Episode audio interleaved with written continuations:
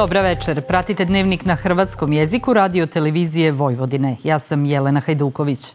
Na početku pogledajte današnje teme dnevnika ukratko. Novo trovanje u tvornici Magna. Tijekom noći hitnoj pomoći se javilo još 58 radnika. U Zapadnobačkom okrugu gospodarski rast porastao za 11%, a porasla i robna razmjena. U sklopu dana biskupa Ivana Antunovića održani tradicijski razgovori, godišnji susret i dijalog svećenika i vjernika. Sutra pretežno sunčano vrijeme, ali znatno hladnije.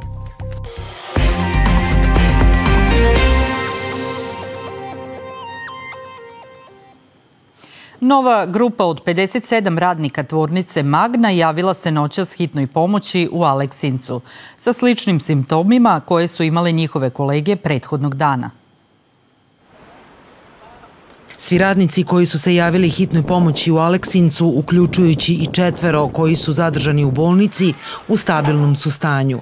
Predsjednik općine Aleksinac Dalibor Radičević rekao je da su jučer tijekom dana sve relevantne institucije rekle da je zrak u postrojenju čist i da ništa nije ukazivalo da će se ponovno dogoditi incident.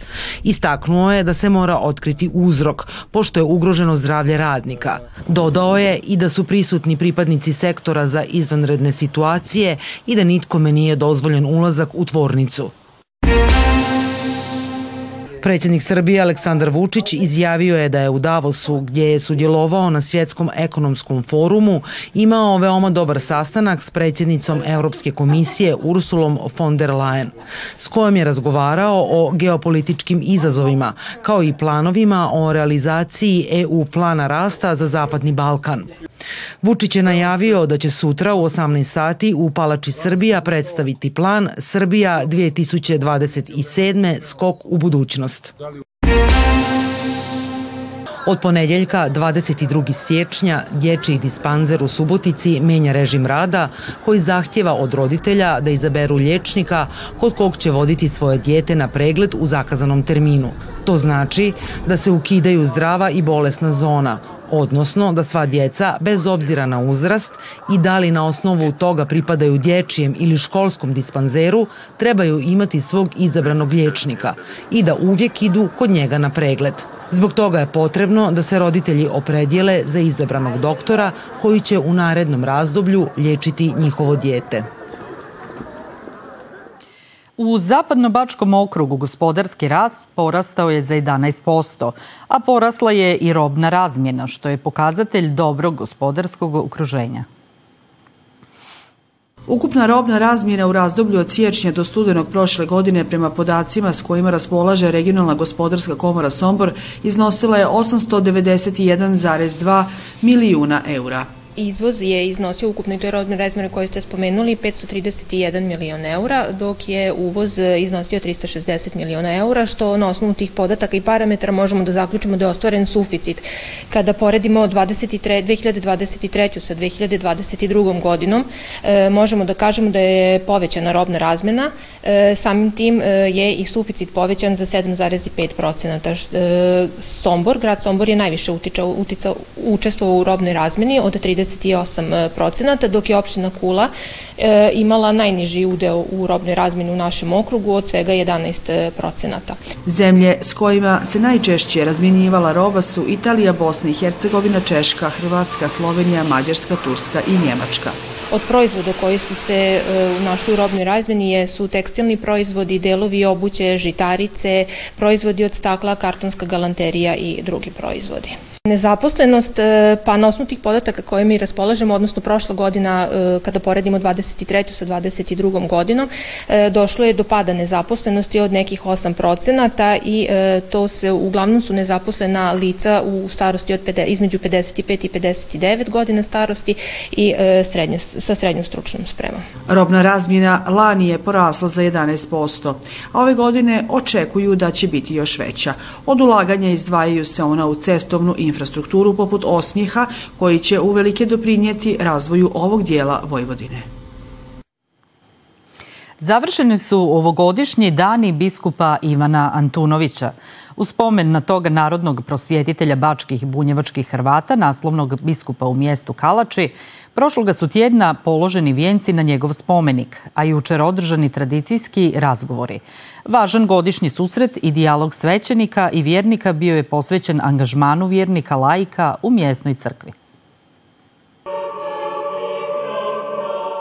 Oni su vjeroučitelji, zborovođe, orguljaši, ministranti, čitači.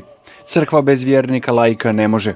Glavna je to poruka ovogodišnjih razgovora, tradicijskog susreta i dijaloga katoličkih svećenika i vjernika koji se održavaju u sklopu dana biskupa Ivana Antunovića.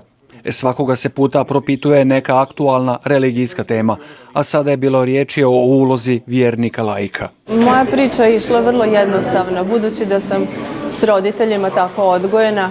Moji roditelji su uvijek pokazivali privrženost prema crkvi, prema svojoj vjeri, tako da sam ja e, samo nastavila ono što su oni u mene ugradili i usadili i moj put je bio vrlo jednostavan. Polako je to išlo od pjevanja u katedralnom zboru, oblačenja u nošnju, pomaganja oko crkve.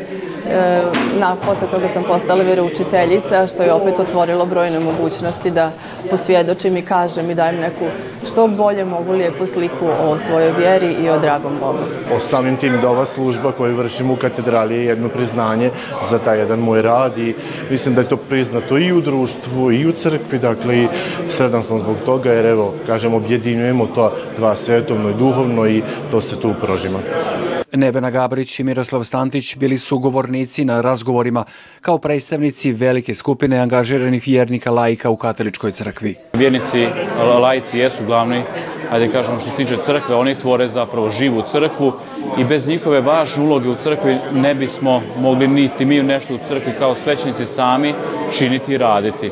Tu ne mislim samo na njihovo pasivno, dakle da sjedu u klupama da mole Boga, nego i njihovu zauzetost, bilo kao katehisti, bilo kao vjeručitelji u školama, bilo kao uh, lajci koji se bave ekonomijom, dakle dru, uh, javnim životom, a koji su prisutni možda i u našim institucijama, ali i drugim institucijama, dakle da, da nama budu na neki način pomoć. Razgovorima su završeni ovogodišnji dani biskupa Ivana Antunovića.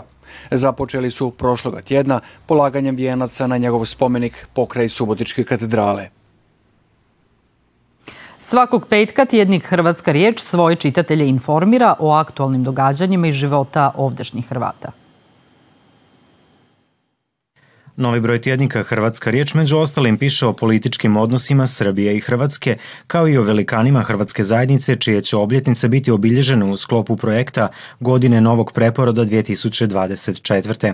Tjednik donosi i tekstove o 20 godina rada Karitasa Sveta Anastazija i Srijemske Mitrovice, kao i o digitalizaciji arhivske građe Somborskog Hrvatskog kulturnog umetničkog društva Vladimir Nazor. Hrvatska riječ bavi se temom stranih radnika u Srbiji i Hrvatskoj. Ovo tjedna gospodarska rubrika donosi tekstom Maji Petrić iz Tavankuta koja se bavi proizvodnjom vina, a možete saznati i kako je bilo na božićnom koncertu u Surčinu te premijere predstave Ljudi od Voska u Somborskom narodnom pozorištu. U intervju za tjednik govori i dr. Daniel Marušić, predsjednik Hrvatske zajednice Županija. Novine iz života Hrvata u Srbiji možete pratiti i na internetskoj stranici www.hrvatskarijec.rs, Facebook i Instagram stranici tjednika, kao i putem mobilne aplikacije. Vikend pred nama biće sunčan, ali hladan.